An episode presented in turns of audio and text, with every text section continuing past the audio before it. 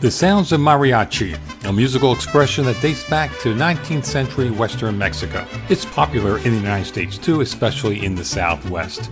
And as one security expert points out, the business of mariachi can demonstrate the need for information analysis and sharing organizations, entities known by the initials ISAO and pronounced ISAO. I'll get to that in a moment. Welcome. I'm Eric Chabrow of Information Security Media Group, and we'll spend the next few minutes today speaking about ISAOs.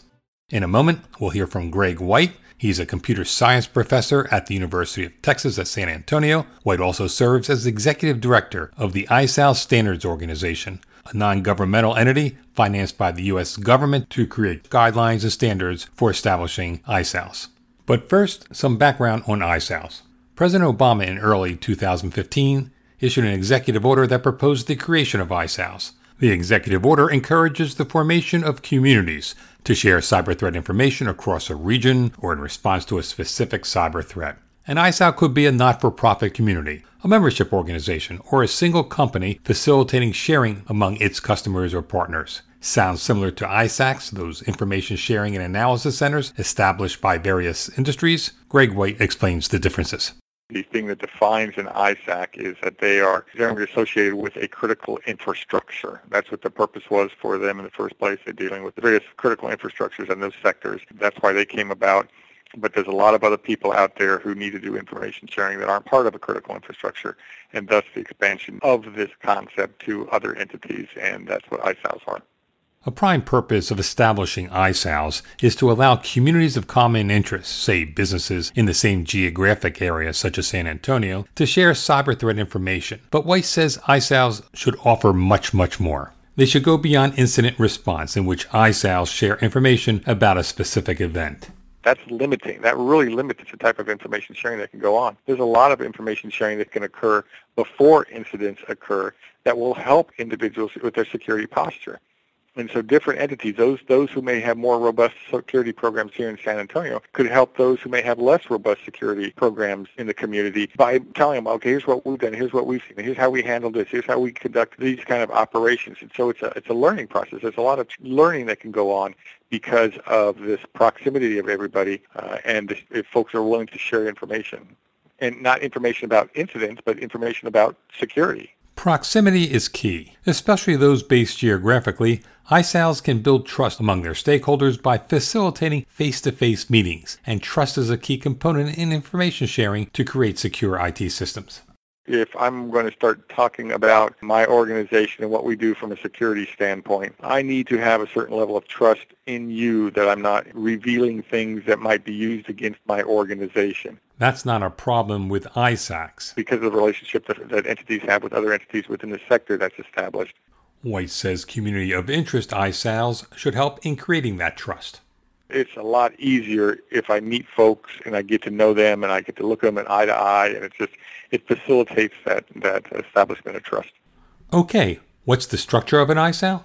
Ultimately, what an ISAO is going to do will depend on its memberships. What kind of capabilities it requires or it needs will depend on its goals and its memberships. Uh, we see the possibility of ISAOs embedded inside of ISAOs embedded inside of other ISAOs. Now we get to mariachi. There is no such entity as this, but folks can understand. If there were a group of mariachi bands here in South Texas uh, that wanted to come together and to form an ISAO because, you know, they've got websites, they take credit cards, you know, they have security concerns that they need to be cognizant of and to worry about and to address, this group of South Texas mariachi bands could come together. But what about the Southwest United States mariachi band ISAO or the mariachi bands of the United States ISAO? You know, you could have levels, if you will, of ISAOs like that. And so a band here in South Texas might be part of all three of those. Now, do all three of those need to be providing the same level of service? Or can that large United States mariachi band ISAO provide the greatest amount of service because they have the greatest number of members there? And so maybe they're doing the automated information sharing the automated indicator sharing using that system the, you know, has a relationship with the federal government. And then the South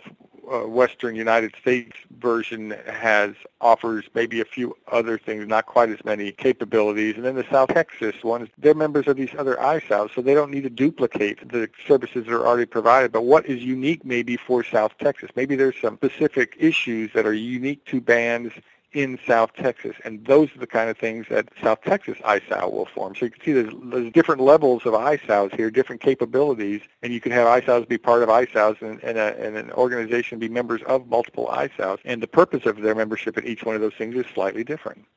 These multiple layers of ISAOs are akin to a solar system, part of a much larger galaxy.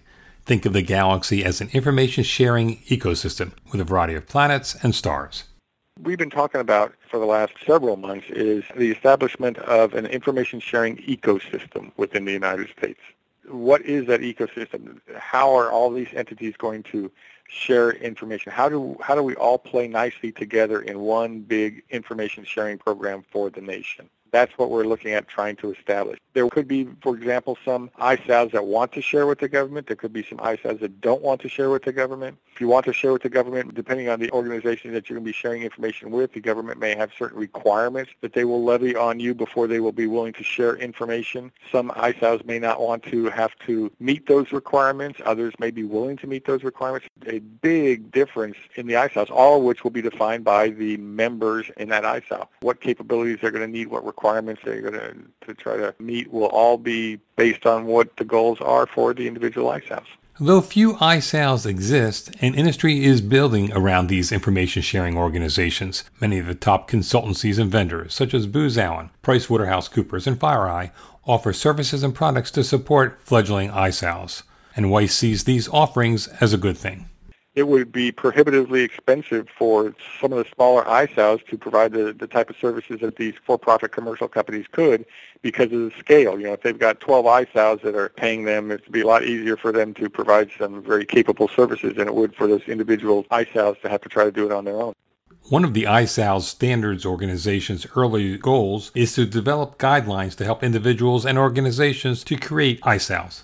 There's a lot of guidelines that need to be produced to help ISAOs, especially emerging ISAOs as they form? What are the kind of things that, that need to be considered? What are the different types of information sharing that can occur, both automated and non-automated information sharing? What kind of analysis? What are the different levels of analysis? What are the other different capabilities that an ISAO may want to consider providing its members?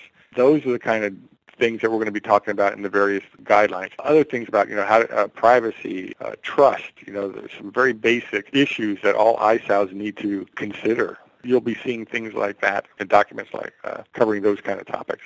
The ISAO Standards Organization expects to publish those guidelines this fall. Since its formation last October, the Standards Organization has been holding online and in-person meetings with stakeholders. Its next meeting open to the public will be in Tysons Corner, Virginia, outside Washington, on September 1st, when it will solicit ideas from stakeholders. Information about the Standards Organization, its publications, and meetings can be found at its website, isao.org. For Information Security Media Group, I'm Eric Chabrow.